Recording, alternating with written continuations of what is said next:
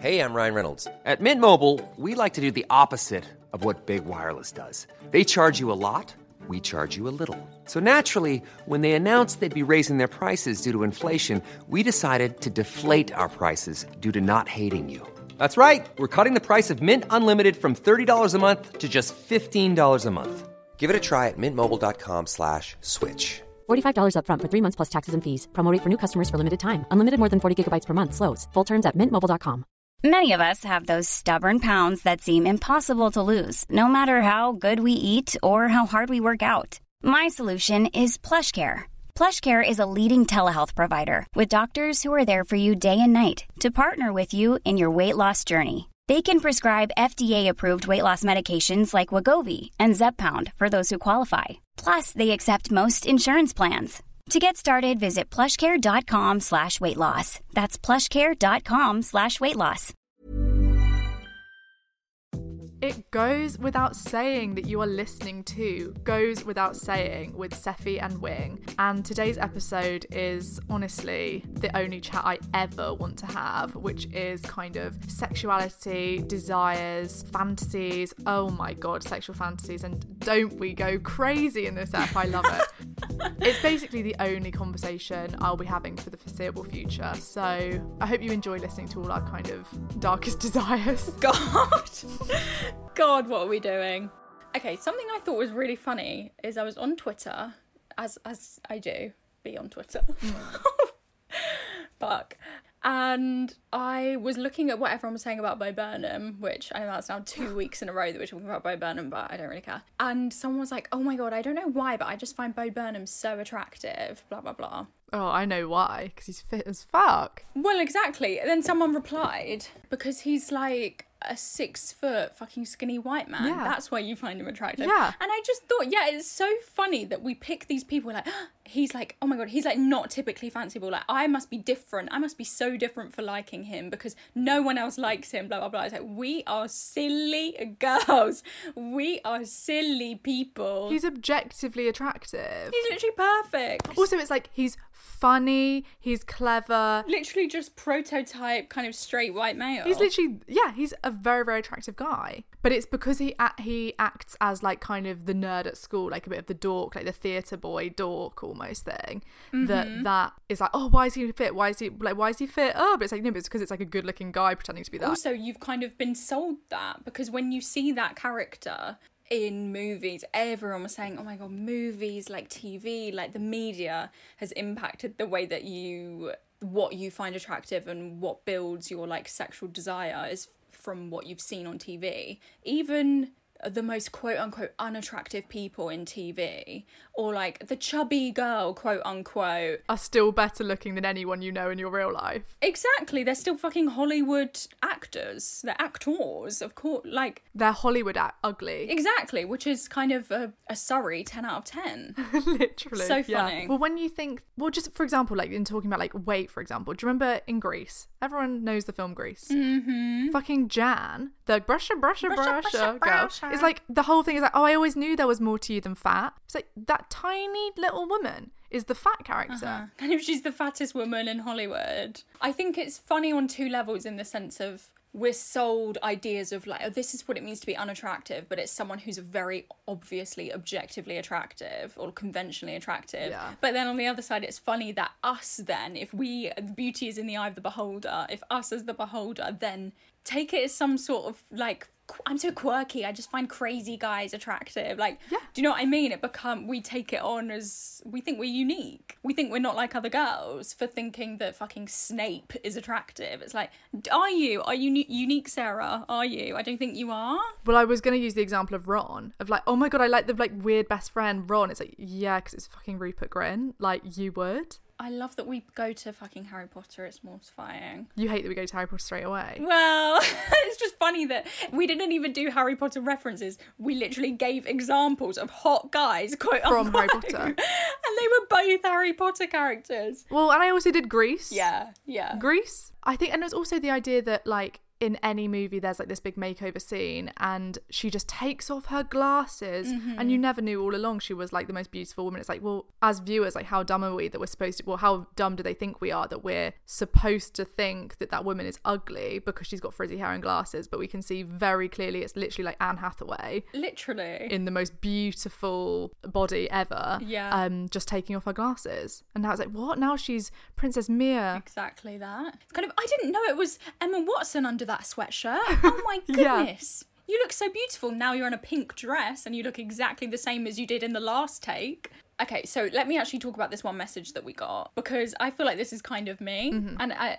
uh, it's kind of Freudian, but it's also kind of I think everyone can relate a bit, or a lot of people can relate a bit. That they were saying basically that the people that they find attractive look like their dad Horrendous. and it is kind it's kind of um you pick a partner that looks like you or dogs start to look like their owners or you Yeah. seek out um kind of you've got quote unquote mummy issues so you seek out people who act in relationships like your mum like i think we go on and on on this podcast about how much what we want and our fears and our desires and our whole personalities are in some way kind of formed by what our experience is basically and i feel like if your first introduction to this world um, for a lot of people is their parents and also being you know in a relationship or not the way the first interaction with people and the first interaction with love either the absence of love or you know a happy marriage whatever it might be is through your parents then of course we take that in in some way whether we absolutely reject it and go for something completely different or try and find it and not really you know if it's a subconscious thing or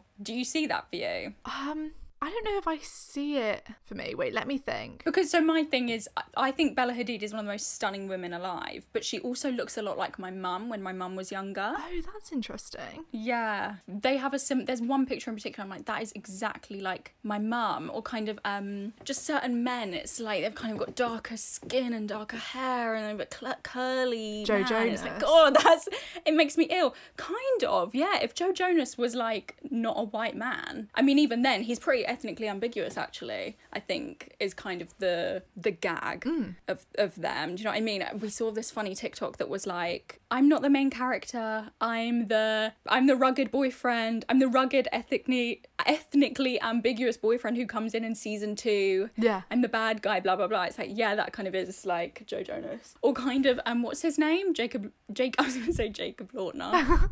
Taylor Lautner, yeah. who is apparently white. But anyway, I just think it's funny that of course we like seek out in so in so many not just in our relationships, but I just think in so many ways we often follow the routines that were set up for us by our parents, whether we absolutely reject them or follow them to a T without noticing. There's such a big connection there. It is interesting. I feel like it's one of those things that's hard to see in your own life, but I can identify in other people that I know. It's like Oh, you're literally dating your dad, sort of thing. It's not even so much that they look like their parents, the people they date, it's, but it's like similar behaviors. It's like hundred percent. if their dad is particularly like lazy, then they will usually go for like a lazy guy. It's like, mm-hmm. oh, okay, like you really are just repeating things. But I'm not sure whether it's like, okay, so those behaviors have been normalized or, and like therefore desirable. Like, okay, your dad sits in front of the TV all day. Okay, so that is just seen as like a normal thing for a guy to do and that you don't necessarily perceive it as laziness. Mm-hmm. Or whether it's that you have subconsciously got this like Freudian thing, which is like a drive towards finding someone that is like your dad. Well, I think it's you could argue a lot of us do that you learn through your parents how to survive. So if you're thinking, okay, how do I survive? In some way, I have to mirror what they did, which for some of us is not going to go fucking well, is it? These two, these two fucking nutters. Um, interesting topic, hey? But I think that's why people have got fucked up ideas of what a relationship is as well. Oh, for sure. Your blueprint is two fucking absolute lunatics that got pregnant in their 20s and they're just here like, right, okay, this is how we guess we do this. We're in a dysfunctional relationship where we can't communicate, we hate our jobs, we're like, tr- we're stuck in the patriarchy, we're stuck in a load of shit. Um, how do we raise a child here? And then that's your mirror um, or your like blueprint of what your future most likely will look like. Mm-hmm. It's like, okay, well, I must follow the, I must follow a certain set of rules then. If I then fit into the category of my mum, what my mum did to survive was marry this fucking loser. So I guess I've got to find my loser. There he is. Turns out he sits in front of the TV all day. Brilliant. 100 yeah literally Just what I know. oh my god But then also that's why I think it's really interesting when people are saying most of their desires came from like the media, like film and TV, or even like music and books. I think it's like that's why we need these grand people. Edward Cullen, a vampire. Oh my god, Jacob Swan. What's his name? Jacob Black. I think that's his name. yeah yeah is it I think his name is Jacob Black, ah. because isn't the dad's name Bobby Black? Bobby? B- Billy. Billy Black. this could be all wrong. Yeah, no, I think you're right. It just sounds awful, honestly.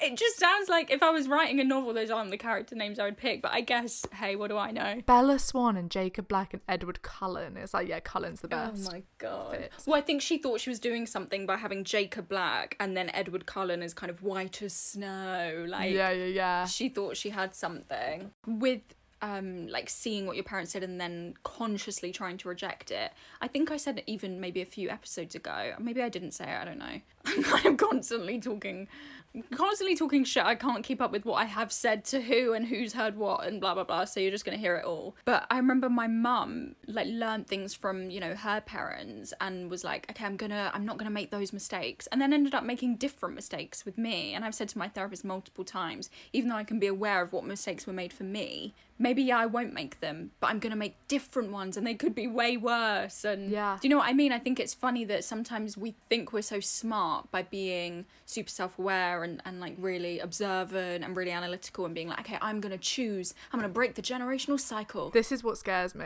I'm gonna be the the fork in the road. Yeah, I'm gonna be the yeah exactly. You we've got all these high hopes for who we're gonna be. this is what scares me because I just think, right, it's I literally think back and go, idiot, idiot, idiot, idiot. I'm gonna be the one that can change this. Like, look at all your mistakes. Like, how are you so blind? Hopped out of the womb somehow, the most self-aware girl, and I'm just gonna fuck up in different ways. And your great great great great granddaughter is pretty fine, and we'll be looking back on you thinking she's an idiot, idiot, idiot, idiot, idiot. idiot, idiot, idiot. Yeah. Especially my child will probably be quite. I don't know. They'll probably be calling everyone else idiots. So it's literally like she just goes out saying. goes out saying my kid will think they're the smartest person ever born. so it's funny when you think, Jesus, you got this all like crazy. Like, look at all these behaviors that you haven't sorted. It's like, well, I've got a lot of shit to sort out that I don't push that onto my children. Like, I still have a fucked up relationship with um, romance and sexuality. So many things. So it's almost and desire. So I almost think it's like, right, I've got to get a grip on all of this before I fucking end up with some fucking um, Human being human and make a human with them and then pop out that human and then they go to not to overstate it, but yeah and then the kids they're like right okay this is the blueprint it's like no no don't take my life as the blueprint like that's a mess that's a mess mess mess honestly, mess, mess, mess. got to sweep some shit up before you come out Oh my god. and even just like your own behaviors in terms of like just like insecurities and stuff like when i've seen this is kind of not at, at all on topic but just on topic of parenting It's on the topic of you, and it is your podcast after all. True. True, true, true. So I'm just going to say an off point. But it's like when I look at parents that clearly have like issues with food and stuff, and then their children that clearly have issues with food, I just think it's like, God, what a shame that that person couldn't get that sorted because then their child wouldn't have been born into that sort of um, shit. Like, wouldn't have, it would be inevitable for them then to have an eating disorder and stuff. So I almost just think it's like, I always think with myself, it's like, I want to get a hook on my own like body dysmorphia and stuff before I can, before I have a kid because it's like, it would be so unfair to have a kid whilst I'm still there going, right, I'm fat. What am I thinking? My kid's fat. Yeah, yeah, yeah. That's mental. It's like I'm going, Jesus, you might want to eat a bit less now. Well, I've seen I've seen people do that. Yeah. Yeah. for sure. How many parents have I seen do that to their kids? Absolutely. I I think it part of it is kind of the cheek of it of us. To me, it is also like privilege talks in Mm-hmm. the sense that we're like, you guys are fucking stupid as fuck. Like, thanks for Yeah. bringing me here. Like, you dumb fucks. Like, I'm gonna do this so different. I'm the innocent little girl that's now got all the answers. Well, exactly. It's like, well, you would say that, wouldn't you? Because you've been fed loads of information that gives that has broadened your mind. Like you even you have a term for um fucking anxiety. You have a term for body dysmorphia that didn't exist when I was your age, blah blah blah. They're well in their rights to say that. So yeah, everyone's pretty fucked, hey. Pretty fucked. so anyway, fantasizing. Who are you fantasizing about these days? Yeah, let's talk about it. I.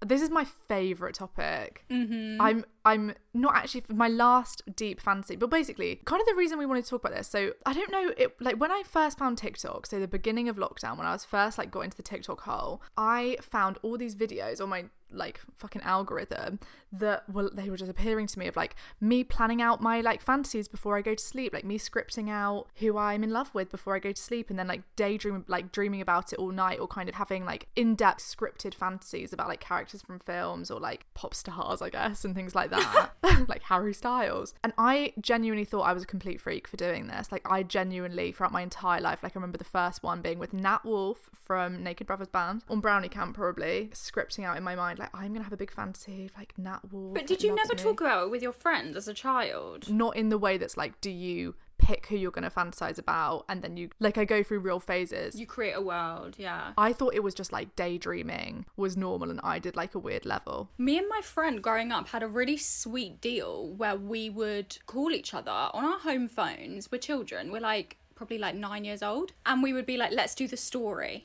Love, love. Oh my god. it's embarrassing if she ever hears this. It's like actually quite mortifying. Can we do the story? The the story it was called the story, and the story basically meant create a story for like we would so basically we would get on the phone, my mum would be like, Erin and blah blah blah's on the phone and I would run down, get the phone, Hi, Mrs. Thingy. Can I talk to Erin, please? yeah, run up to my room. It would be, okay, shall we do the story? Luckily, at the time, we were loving, for example, the Jonas Brothers. Mm-hmm. And it would be that I would be like, okay, you walk in to a fucking, I don't even fucking know. Like, I don't know. I think I'm pretty good with coming up with these little narratives. But anyway. We come up with them sometimes. We we kind of do the story all the time. But no, we don't. We don't. It's like to another level. Got it. I, I mean, I'm literally holding my phone up, like in my hand, like as if I'm doing it now. It would be like, okay, you walk in, you're wearing blah blah blah. We would basically tell each other. It was kind of scripting. It's kind of personalized fan fiction. We would be on the phone for hours. You're writing Wattpad fiction. Yeah, you're you're writing short stories. Well, they were actually long stories. And if it was a good one, we would be like, oh my god, let's do the one from last time, blah blah blah. And we would literally be like, you met, him, you're walking down the thing, and he says blah blah blah blah blah. Word, and you're just listening to what the person's saying. You're not interrupting them. They're telling a story. It was a really good exercise in creative thinking, actually. You're writing young adult fiction. One hundred percent. But it would almost, and then you'd be like, and then he kisses you, and then you start having sex, like blah blah. blah. It was quite sexual, yeah. God, they always are. They always are. Well, it has to be, otherwise, what's the fucking point? yeah, exactly. It's like, and then he, then you have a lovely dinner. You eat your mushroom ravioli. And then he waved at you, and he turned around, and that was it. Yeah, literally. Yeah. So who are you fantasizing about at the moment? I'm not fantasizing about anyone at the moment. I'm over it now. I thought it was Sebastian Stan. well, it was, but I'm, I, I don't ever want to see his fucking face again. Do you ever get like that where you like get like a like you get into somebody and then you take it too far and then you get really sick of them? Because that's what I've done with like so many people. You get sick of them. No, I just more get like severely depressed. Well, have you ever gotten over them? You've got to go through the depression to get over them. Oh, you have to get through the depression to get over them. I remember us saying before, it's like, do I turn up? I have to turn up at Seth Rogen's door saying, begging, release me, release me from this curse of loving you. Like, what have you done to me? Like, please set me free. Yeah, genuinely. But this is why I find celebrities much harder than fictional characters because at the moment I'm in a real fantasizing thing about the Hound from Game of Thrones, and he's been one of my favorites for ages. But he's a good one. The Hound, if you don't know who that is, he's kind of the world's biggest man. He's kind of Google him. He's, yeah, he's quite a brute. he's such a brute. He's kind of Hagrid. Or a boar? Could you say a boar?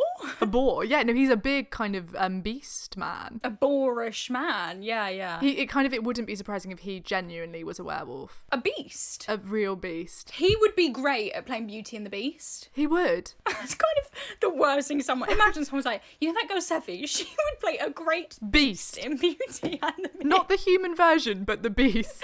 not Belle. The Beast. The Beast.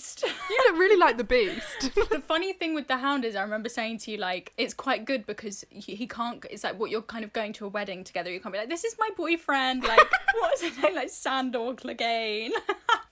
He's got a big sword with him. Sword. Yeah, he's wearing armor. he's wearing. This is my boyfriend. He's just called the Hound. Oh my god. He's called Sandor. It's like you're walking around kind of Topshop, are you? yeah, he's got a half burnt face. with, with your boyfriend.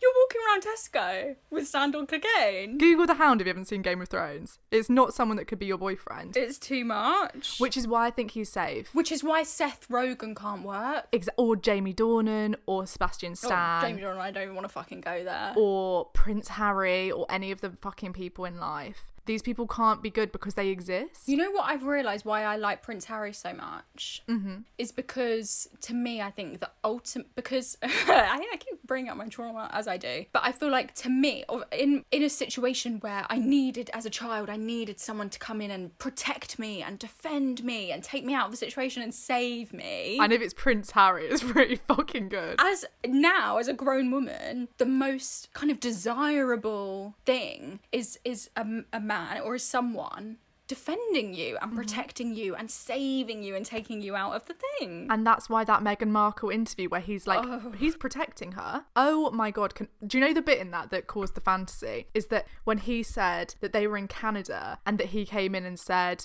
"Pack your bags. Our our fucking security's got to go. We've got to leave now." oh you love that bit And that bit, is like my baby, me. Oh now. Oh my god, Prince Harry's like taking me away from Canada because I'm no longer safe. That's a fantasy. I'd watch the film of that. I mean, it's it's crazy because it's also like one of the most horrific moments of their lives. of their like, life. It's like they're in Yeah. serious like Trauma. danger, so traumatic, and we're like, God, that's so fucking hot. Like we're kind of fingering ourselves over like this actual really disgusting, horrific event. Like The most uh, horrific um, sort of institution of the royal family taking away so security from a, b- a baby boy. Are you joking? And a woman because she's black. Are you mad? Oh my god, it's too much. well, that's why real people. This is why I have my big rule: don't fantasize about people you know. But luckily, I don't know fucking Prince Harry, and even more than that, I really don't fucking know the Hound. Yeah. Because I don't even know the actor's name, and it's he doesn't exist. That's why I think I'm safe in the worlds of like Game of Thrones, Harry Potter, or like um I don't know, even just like any film I'll watch. I'll be like, oh, like love them, love them, love them. But it will usually be like a fantasy vibe because I feel like we got really in. This is when I was in Portugal. Well, I think we recorded a, an episode on body image, and we were talking about our fantasies about Harry Potter at the time. But we got Harry Potter yeah, into the bad. Fantasies about Harry Potter. But I don't like the Harry Potter daydreaming stuff because you can. Ne- I don't like it. Doesn't. I get what you mean. It's nice to know, like, look, it's never going to happen. But it's almost that's even more dissatisfying. That's almost part of the heartbreak. yeah. It's almost worse because it's like Game of Thrones. It's like, yeah, I can have a fantasy about that, but I wouldn't want to exist in that world. Mm, yeah. But there's a bit of it that's like Harry Potter. Fuck, I would want to exist in that world. Yeah. I would want to go to Hogwarts. Like I would, but like in Game of Thrones, like, well, I'm getting raped. I don't want to live there. yeah. You're dead. You're dead meat. Like realistically, I meet the Hound. He just kills me straight away. he's kind of he's punching children. He's punching little Maisie Williams, and you're like, oh yeah, that's fit. He's killing them. He's killing children. it's insane. He's literally a child murderer. a slaughterer. But he's quite cute though. He's so big. he's Oh big and strong man. He's kind of a woodcutter. a lumberjack vibe. yeah. but that's the thing. He's huge. That's why I think it's funny that like we think we're so unique in finding certain things attractive, but you still can um, strip it back down to the to a stereotype. He's a strong man. And it's because it's this big strong man, yeah. it's a big strong man that can protect you. It's fit. Kind of oh he's sensitive, he's like got he's soft on the inside. He's, he acts tough on the outside, but he's a little softy on the inside. Yeah, it's easy. It's kind of do I like Lenny from Of Mice and Men? a bad boy. Exactly. It's like it's fucking written and it's been written a thousand times over, mate. There was one question that I really liked, or someone's answer. So we asked on the story. I don't know. I can't. I don't have it actually up here. What we asked on the story. Do you know what we asked? Kind of what makes you fantasize. Yeah. Where does your desire come from? There we go. what what makes you fantasize? and someone said God. the desire to be anywhere but here, and then in brackets they put and also sexy people. How would you like to look five years younger? In a clinical study, people that had volume added with Juvederm Voluma XC in the cheeks perceived themselves as looking five years younger at six months after treatment. Look younger, feel like you. Add volume for lift and contour in the cheeks with Juvederm Voluma XC. Reverse signs of aging by adding volume to smooth laugh lines with Juvederm Vollure XC. For important safety information and to find a licensed specialist, visit juvederm.com. That's J U V E D E R M.com. Not for people with severe allergic reactions, allergies to lidocaine, or the proteins used in Juvederm. Common side effects include injection site redness, swelling, pain, tenderness, firmness, lumps, bumps, bruising, discoloration, or itching. There's a risk of unintentional injection into a blood vessel, which can cause vision abnormalities, blindness, stroke, temporary scabs, or scarring. Talk to a licensed specialist to find out if it's right for you. Ready to pop the question? The jewelers at BlueNile.com have got sparkle down to a science with beautiful lab grown diamonds worthy of your most brilliant moments. Their lab grown diamonds are independently graded and guaranteed identical to natural diamonds, and they're ready to ship to your door. Go to BlueNile.com and use promo code LISTEN to get $50 off your purchase of $500 or more. That's code LISTEN at BlueNile.com for $50 off. BlueNile.com code LISTEN. Ever catch yourself eating the same flavorless dinner three days in a row? Dreaming of something better? Well, HelloFresh is your guilt free dream come true, baby. It's me, Keke Palmer. Let's wake up those taste buds with hot, juicy pecan crusted chicken or garlic butter shrimp scampi. Mm. Hello Fresh. Stop dreaming of all the delicious possibilities and dig in at HelloFresh.com. Let's get this dinner party started.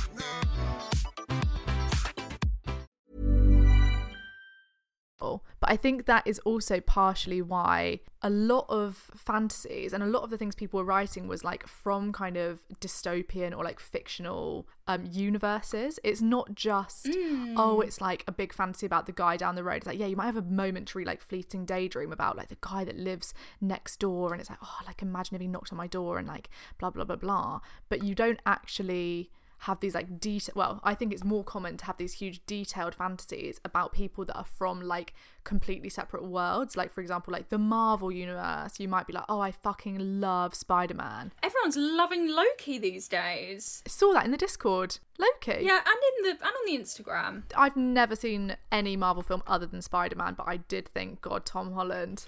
You know what we I think about Tom Holland. Well, that's why you've only seen that Spider-Man film because I said to you, if you see this film, you'll be fantasizing the whole way home about Tom Holland. So let's go. And you were right. And you did because you know why I knew you would love it is because that bit when they're there's a bit where they're on the plane and he's like planned the whole thing. He's like, I'm gonna sit next to Zendaya. I'm gonna talk like we can blah blah blah blah. And then he gets to the fucking plane and Zendaya has to sit with this like hot guy, quote unquote hot guy. They're sharing earphones. It's like no no no, that has not gone to plan at all. Like you can feel how defeated he is. I think it's like that he downloaded a playlist or something that he wanted to listen. to. Just the idea of sharing headphones with the guys, like, you, oh my god. oh, I can feel it. on a plane journey and you're sat right next to each other. Oh, I can feel it now. Wait, is that feeling of like desperately wanting to be sat with someone? Oh, Oh, God. it's too much. I also love Spider Man Far From Home, or whatever that was called, with Tom Holland. Because it's that school trip feeling, which I can really Yes. feel as well of like, oh my God, we're on the bus together. That was why I said to you, you're gonna love it. yeah, we're on the bus. Like, oh my god, well, I've got to get my outfits. together. It's just like, fuck, I can just. You're far from home. And it's Tom Holland, and then I saw him in his corset, and I thought, Jesus, yeah, yeah. Tom yeah. Holland in a corset dancing to Umbrella. Are you joking? Yeah. But that's why I think it's easier. It's not only the desire to be, oh my god, I'm with the Hound, or oh my god, I'm with Jon Snow, or like what I don't can't think of any other fucking fictional worlds. Like you're in, even like Call Me by Your Name. I'm Timothée Chalamet, and Call Me by Mm. Your Name. It's like yeah, you're in this kind of beautiful Italian, wonderful Oh, world. well, I've got bad news for you.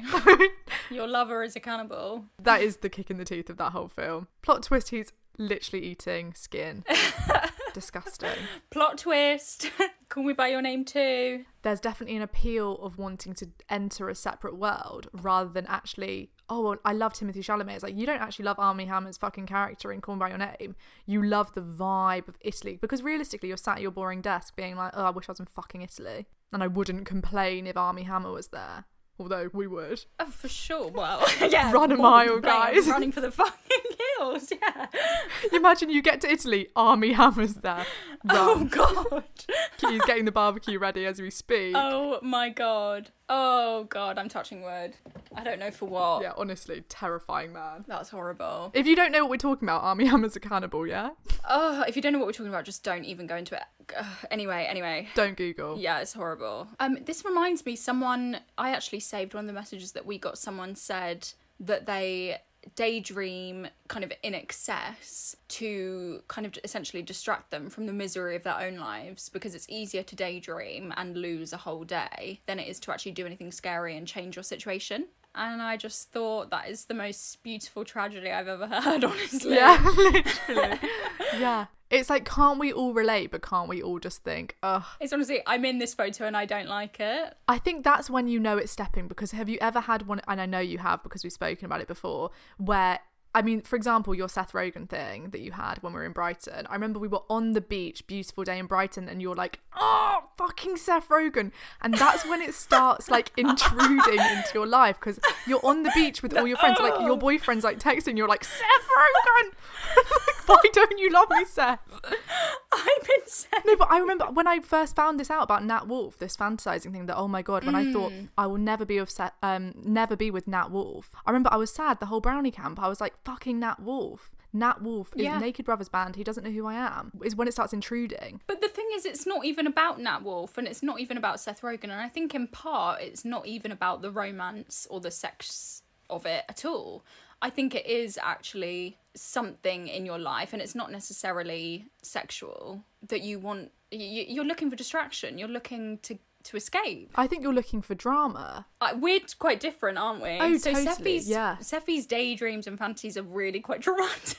They're violent. Whereas mine, yeah, mine, yours are very angsty. Whereas mine are very, um, mine are for escape. Like I, I want to escape drama to go into. I'll have like a nice amount of drama just to keep the plot going, but it needs to be beautiful.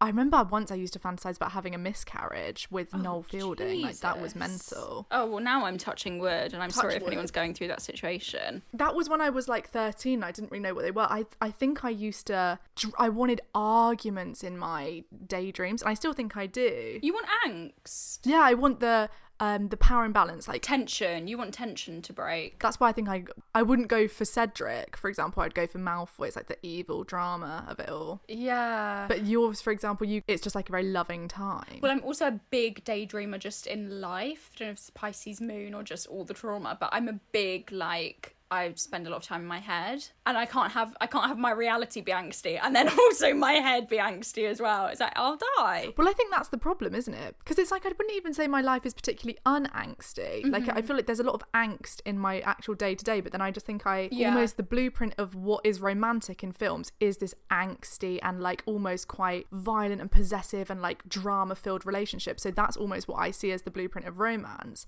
So I'm no wonder when I've been grown I've grown up thinking, oh my god, fucking Edward's gonna kill me. Like you're gonna kiss, but he's also gonna bite me and kill me. That's Mm-hmm. Then I've got this kind of thing where I'm like, oh, like I'm having a miscarriage. It's like, what the fuck? I was gonna say that. I almost think even when you say that, I'm like, whoa! Like I'm so thrown. I feel like I'm, oh my god, what, what the hell? But it's also it's largely because, well, in in two worlds, largely because miscarriage is seen as a women's issue, so it's so like stigmatized and taboo, and you can't talk about it. Yeah. But then also, women's desire is in part that, in the same way such a taboo and you can't talk about it that i remember I, and i don't know what we say in this episode it's called rape fantasies something something And BDSM. god fucking no we're obviously super equipped to talk about that We, we know just what we're talking about there. we know everything about that um not it's kind I don't, yeah i don't know what we say in that episode but i just think it's real it's not shocking like Yeah. it's it's absolutely well insane is kind of the wrong word to use but it's absolutely like complex i guess it's a complex thing for like a teenage like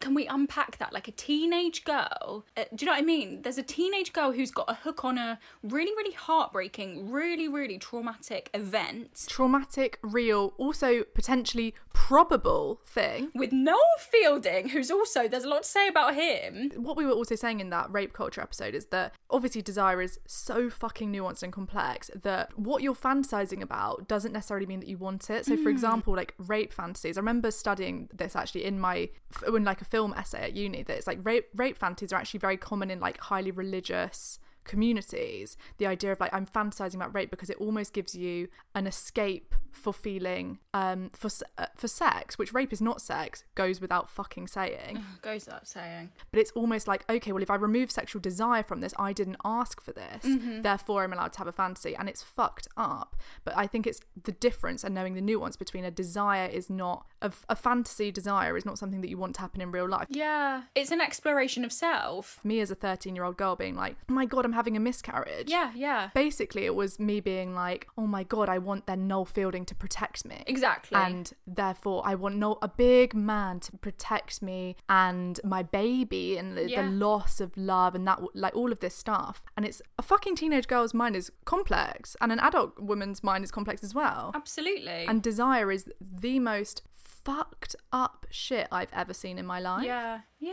it is. It really, really is. Because people were writing crazy shit in. Like, Oh God, goes without fucking saying. Yeah, for sure. I wish I, I wish I, yeah, I just wish I had like a really good point because I don't. I'm just like, it is, yeah, it's just insane, isn't it? Okay, I have a question for you. It's kind of in two parts. okay. It's kind of um like an essay, part A, and then follow on to part B. Um, the other day, well, it was kind of when we were talking about this episode, you were saying that you, I- guess, it, and also these questions very much follow the idea of a gender binary, which is not really, I mean, not at all what we believe in, but hmm. for the sake of discussing patriarchy, it's going to follow that route.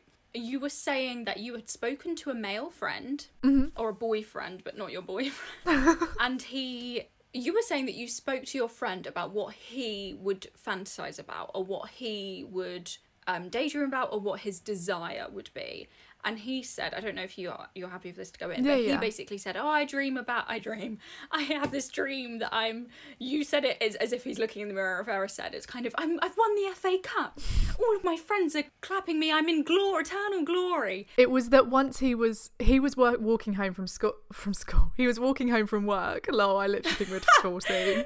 you have like a 14 year old friend Genuinely, he was walking home from school. My fourteen-year-old mate. He's walking home from work. Um, your friends with this little like kid from year eight I genuinely think I view us as like year eight, so I get confused sometimes. oh my god he was walking home from work and he was like, Oh, I was just having like the best daydream. And I was like, What were you daydreaming about out of interest? Because I was probably in a daydreaming Mm. state of mind of like, Oh, I'm daydreaming about Jaime Lannister. Well, I can't see him saying he's having a daydream and you not asking. yeah, exactly. And then he was like, Oh, it's just like me just like scoring the final goal in like the Premier Cup. And it's like, Jesus. it's always you. Honestly, you couldn't write it. It's Yeah, yeah. It's so on the nose. But it's it's literally just the most basic boy fucking daydream and it's like oh this is what boys daydream about like because kind of if i was to ask any one of my friends yeah sure it might be something of success or something but i think like nine times out of ten it's like oh it's about fucking ryan from fucking work The Office. Ryan from High School Musical. It's about Ryan from work, and he's like, I was just daydreaming about like if he asked me out, like it would just be a thing like that. Well, I'll tell you the stat. Yeah, this this shocked me. Yeah, it wasn't as wasn't as binary as I thought, which I love to see. Yeah. Are your daydreams mostly romantic in nature or other? So, like work related, success, anything else, basically?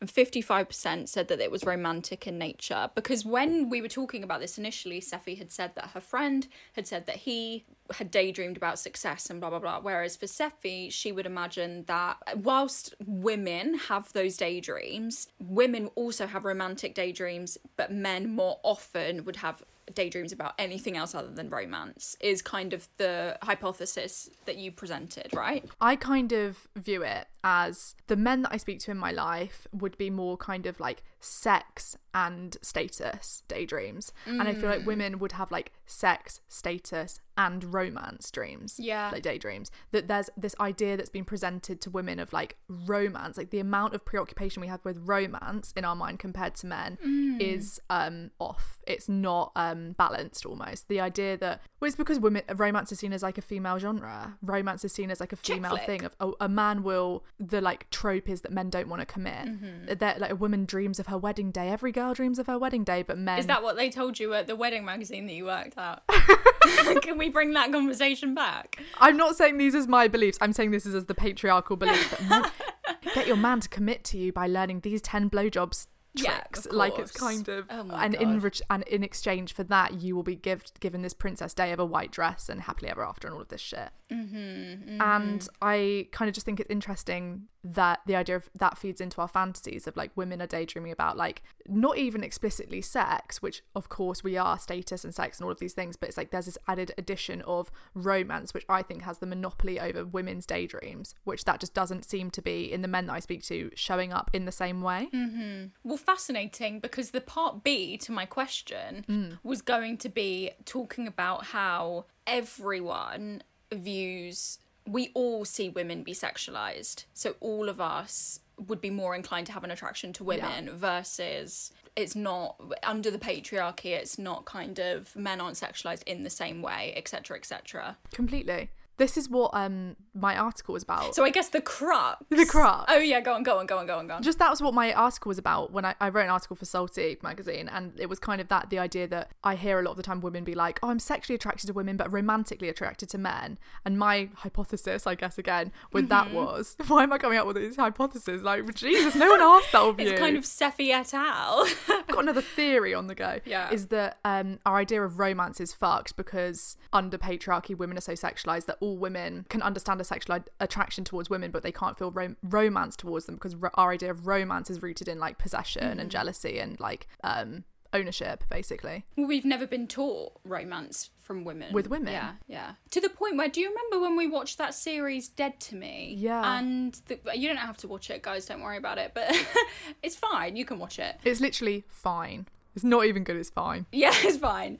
It follows two women um in their friendship. Velma. And yeah, it's so I remember saying like it's so unusual. It's so like not common to see women or female or yeah, women friendships on TV that half the time I'm thinking, are they about to start fucking? Like Oh, they're getting a bit closer. They're going to start kissing. But it's like, no, they're, they're literally just friends. Like, we never see two women talk normally. We never see, like, female relate. We never see women's relationships on TV.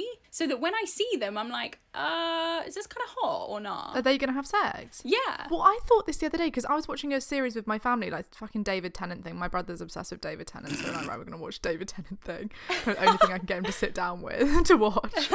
And it was like, yeah, there's these two women in it, and I was like, they're about to have an affair. They're definitely about to have an affair. Exactly. And everyone was like, what are you talking about? No, they're not. You fucking freak. everyone's like, shut up, pervert. It's like, oh, God. Yeah, you've projected that onto them. It's like they're literally staring at each other in this. Like yeah. they're obviously about to fuck, and they didn't. Well, yeah, no. But I was literally like, what the hell was that? Now I look nuts. Well, too right they didn't. It's just normal. But like we just present w- women are so sexualized that the minute there's two of them in the room, it's like, oh god, What do I do? hot in here. Jesus Yeah. Christ, steamy. Take her top off. yeah, honestly, it's bizarre. it is bizarre. It's almost kind of why everyone thinks we're a couple. They don't, but like we've had it a few times. Hmm. It's kind of yeah, two women can't coexist in the same space without someone thinking someone's getting fingered. It's like let me tell you straight here and now, it's not happening. But that's why it's important to hear women speaking about um Anything. other topics. What's it called? The Bechdel test. The Be- Yeah. Is it that? I was gonna say, do you remember when I was telling you guys about this and we I was like, I don't know the name of it, but and some guy on the train was like, It's called the Bechdel test. Yeah. I don't think it's bechamel, I think that's almost bechamel. We're Bechamel sauce. cheesy angle. We're making a lasagna. But it's some kind of test. It's a film. It's a film thing. But for some, this classically was not taught to me in my film modules because classically everyone hates women. yeah, obviously, yeah, yeah. But it's the idea that in most films, there's like only a select amount of films actually pass this test where there are there's a conversation between women that isn't about men. If a film is lucky enough to have a conversation with women, it will be about men, which is shocking. But that's why I think it's important to have like representation of women talking not about men. It's like anything but sex and men. yeah, that's the thing is you can never find well you can, but it's like Well, it's seen as a know, women's not film. a common occurrence to have yeah a scene where two women are talking about something that isn't other that isn't another character who is a man. Yeah, and that's why any film that isn't that is seen as like crude or sort of a women's film. Exactly. We wouldn't have ever read Harriet Potter because No. it never would have come out. It, it would have been a silly woman's story, and that would have been it. And I guess J.K. Rowling would have had a different path, and in some ways, maybe the world would be a better place. But who knows? Hey, I guess we'll never know. Um, it was really interesting reading everyone's like desires, like re- kind of reading everyone's diary. It would be interesting, wouldn't it? Everyone's personal diaries. Oh my god. So someone actually made a good point in the in the Instagram or like on the questions about their desire is shaped their desire and their daydreams is shaped through their experiences of learning what they do and don't like with real like IRL partners, right? Which I just thought was interesting. Um so I wanted to ask you in a similar vein, how and I guess going off the back of what you were saying earlier about the what you were daydreaming about when you were a lot younger, how have your daydreams changed Ooh, over love, love, time? love. And like what did your fantasies look like when you were younger versus what do they look like now? Might be very, very similar, might be the exact same, but I just think it's interesting to I guess contrast fucking 13 year old's desire with you now.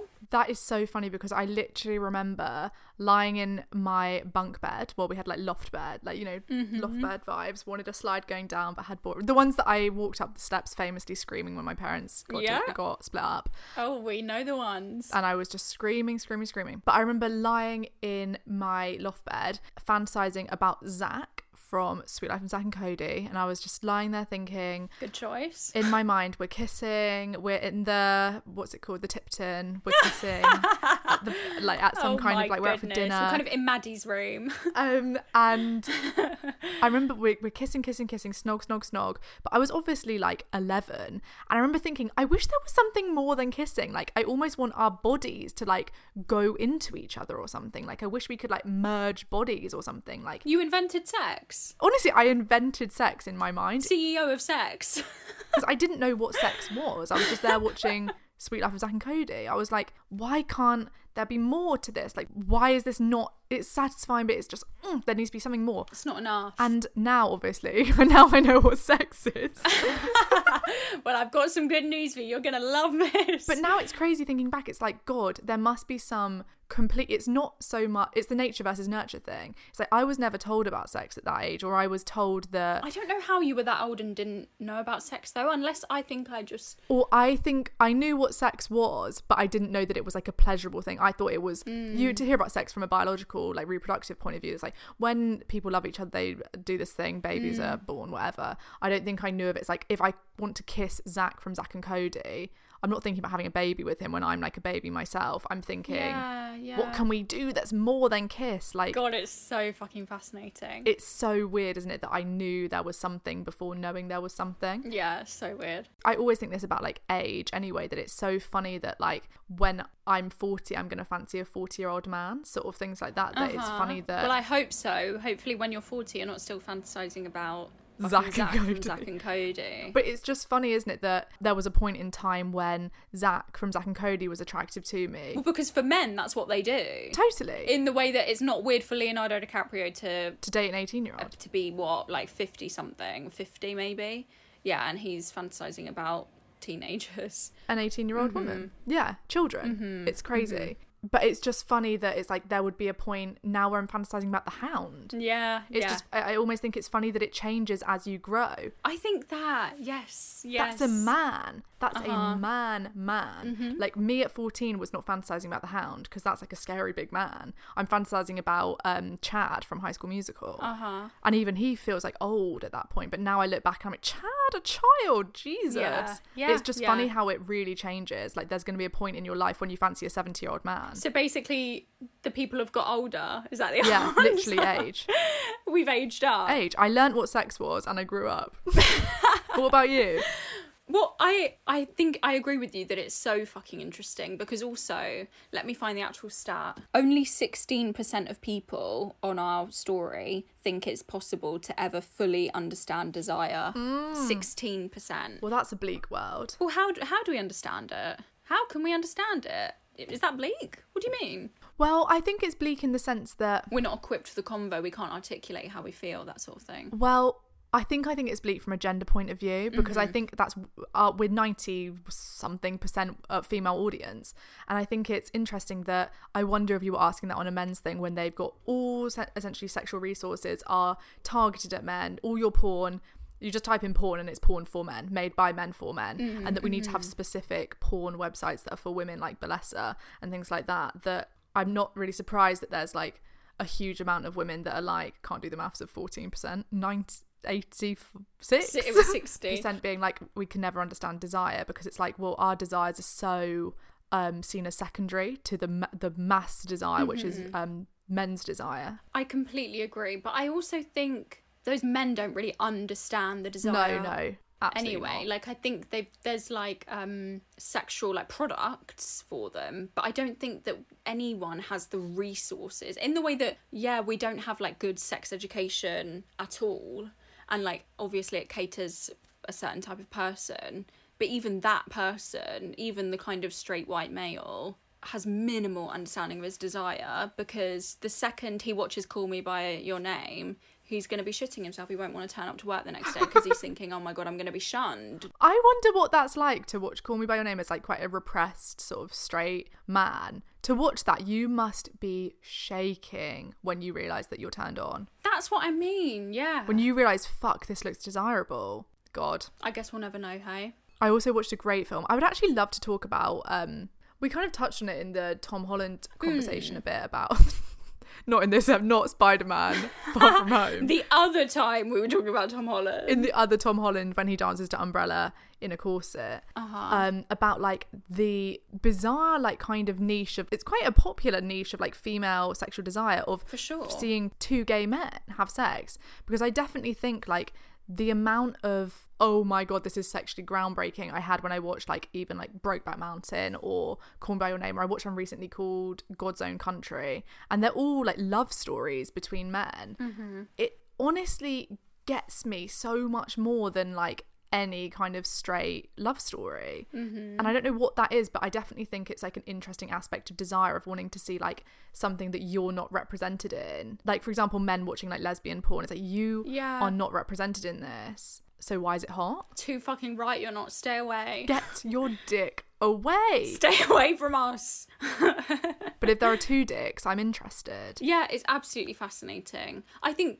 part of it, I mean, obviously, it's not um, surprising, it's just the subversion of some sort of conventional story in the way that. Um, It's that it's um quote unquote forbidden. yeah, or like Edward Cullen is supposed to be attractive or appealing because he's a predator and he's not um kind of Prince Charming. It's just a different level or a different angle, but still kind of fits into because it will still be it's always still and mostly two s- straight no not straight two like at least white conventionally attractive men that will be portrayed in like gay men's stories Absolutely. Yeah. rather than like like it's representation but how far can that representation go if it doesn't look like 80% of the gay men out there for example and and a large part of our demographic is women it's like we're not necessarily making this to represent our community we're making this to capitalize on the desires of women yeah, of of um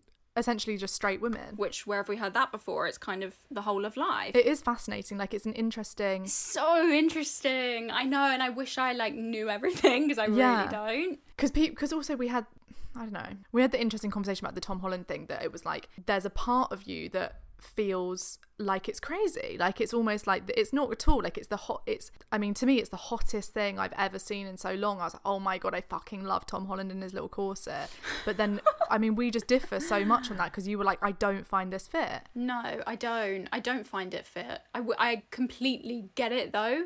It's like mm. I agree with you. It's not a niche to find it fit. Find it fit, but like it's. But what is that? Do you know what I mean? What is that then? I would love to know. I completely agree. What is that? Why is it hot? Because it's like put up like there's a part of you that's like, oh, it's the blurring of boundaries, yeah, like it's yeah. the gender like fluidity of it, but it's also not really that. Confidence, everything. It's the, yeah, it's the confidence. It's the it's the fact Zendaya's in the corner fucking swooning. That's pretty hot. Like Jesus. Um, like Zendaya's loving it. Like, well, of course it's stunning. But there's something more to it that's like it's. It's indescribable. It's indescribable when Tom Holland looks at the camera and does a body roll down to oh my god, and Zendaya screams. Oh, it's my favourite bit. It honestly, yeah, desire is just indescribable, I think. And there's a million different angles, and there's there'll be a million different angles that we have not covered. Part of which being that Safi and I, even though we have differing views, are coming from a really similar angle. So it's really hard. It's indescribable. Good thing we're talking about it on a podcast. Are we done? I think we're done. Okay, good. And we've answered nothing, but Get me out of it. we've given you some people to fantasize about. Maybe I could just give you someone like now, as in like essentially we do the story now. Okay. But, like if I said, can you? Because we've done this before. We did it once with Jon Snow, where we'll be like, so what's your fantasy of Jon Snow? Oh yeah, I came up with some good things, right? You did. You did come up with some good things. Especially because I know what you like. we would be quite a good couple. I do quite know what you like. Maybe yeah, you could come up with a fantasy that I would like. Well, Sefi quite likes being some sort of like poor kind of nurse from like peasantry. and she's like kind of scrounging around. But with a magical power. Yeah, she's kind of an elf nurse. I'm kind of like um the most beautiful woman you've ever seen. a sort of goddess in disguise as a nurse. kind of an angel on her. yeah, a heavenly angel in disguise as a as a nurse. Yeah. That has to tend to the wounds of Jon Snow. and you're walking through kind of yeah a war torn nation and all the men are kind of gasping for air and their last sight is you being so beautiful everybody wants you look at you swooning away Doesn't sound bad. Blushing. But like if I give you, for example, um i don't want it i don't want it you don't want it. I d- this is the thing with my daydreaming is I I need to fucking curb it. Honestly, I take it too fucking far, and not just like not even in a romantic sense. I think just in life, like I'm far too in my head. I like it's an addiction. Well, same. That's why I have to have the rule of don't fantasize about people you know because I will change the narratives. You guys know I'm currently like moving, trying to move, and there's this one place that I would actually really love to be in. And I said to Seffi, I'm breaking the rule of don't fantasize about people you know, except it's just don't fantasize about apartments that actually exist. Yeah, literally. But by the time this goes out, it'll be either toast or Dinner. What's the opposite of toast? I don't know what, like buttered bread. Yeah. Actually just throw something out there back to Bo Burnham? Yeah, let's round it off. A, cyclic, a cyclical episode. We start with Bo, we end with Bo. Just round it off with Bo Burnham. I feel like it all does. It begins and ends with Bo. Yeah, yeah. This universe. this universe. Something I found really jarring is everyone being like, there's a real discourse of people being like, I'm so worried about Bo after Inside. Like, Really? watching Inside, it made me, yes, right, okay, I'm glad you're giving me the same reaction. I haven't seen this, but isn't that the kind of the point? Is that he's performing Well- like a worrying? Well, this is also what I was saying. Like, I don't know what's real and what's not in that special. Yeah, well, he definitely is open about like mental. God, I'm really open wide with my legs right now. like that's a real, that's mental. There's a real conversation about like, oh, like I feel so bad for him. Like I hope he's okay. Like I'm actually concerned and blah blah blah. So if we take it at face value that it is real and people are concerned, that's the bit that I find jarring because I'm like. And maybe now everyone's going to be really concerned for me, but I'm like, I don't, I didn't, I looked at that and thought, like, yeah, it's not that bad. Well, I didn't think. No, no, no. I completely agree because it's just him. He's crying on camera and he's kind of having like slight meltdowns, but there's nothing like he's not doing anything absolutely crazy. It's just crazy to see a man do that on TV. I think you're like, God, there's a man crying on TV. Yeah, I don't. I think I. I think I maybe am in a bit of a bubble because in part I do think I don't really grasp how depressed everyone is in the sense of I think that we all just feel so sad all the time, but we don't. Like hmm. some people do, but it's not like that. But I agree with you, and I think it's the same with this podcast in the way that we speak frankly about things that people will think it must be a performance or people will think oh it must be really worrying Yeah. but actually the reality of it is it's just what it is to be human i don't know i found it a bit frustrating or just bizarre No, no, I completely agree. Well, no, I agree with that, but I think that's why we're jarring. For example, when I say, "Oh my god, I had a fantasy that I had a miscarriage when I'm 13," it's like people hear that and go, "Oh my god, what the fuck?" Or like when we talk about, um,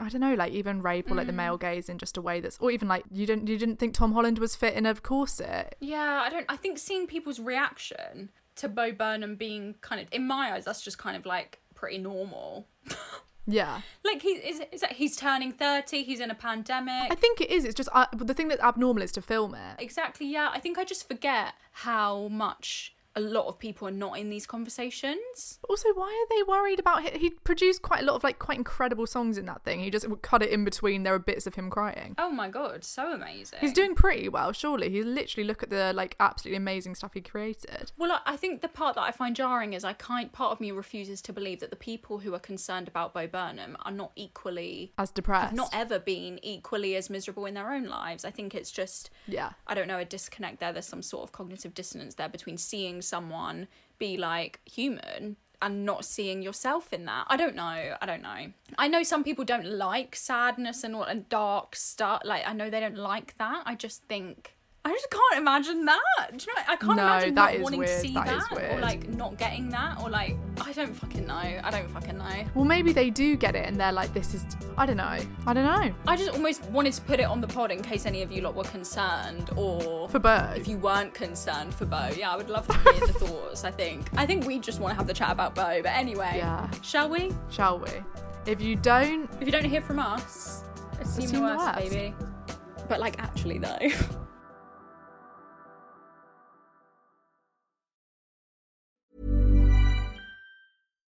Hi, I'm Daniel, founder of Pretty Litter. Cats and cat owners deserve better than any old fashioned litter. That's why I teamed up with scientists and veterinarians to create Pretty Litter. Its innovative crystal formula has superior odor control and weighs up to 80% less than clay litter. Pretty Litter even monitors health by changing colors to help detect early signs of potential illness. It's the world's smartest kitty litter. Go to prettylitter.com and use code ACAST for 20% off your first order and a free cat toy. Terms and conditions apply. See site for details. Even when we're on a budget, we still deserve nice things. Quince is a place to scoop up stunning high-end goods for 50 to 80% less than similar brands. They have buttery soft cashmere sweaters starting at $50, luxurious Italian leather bags, and so much more. Plus, Quince only works with factories that use safe, ethical, and responsible manufacturing. Get the high-end goods you'll love without the high price tag with Quince. Go to quince.com slash style for free shipping and 365-day returns.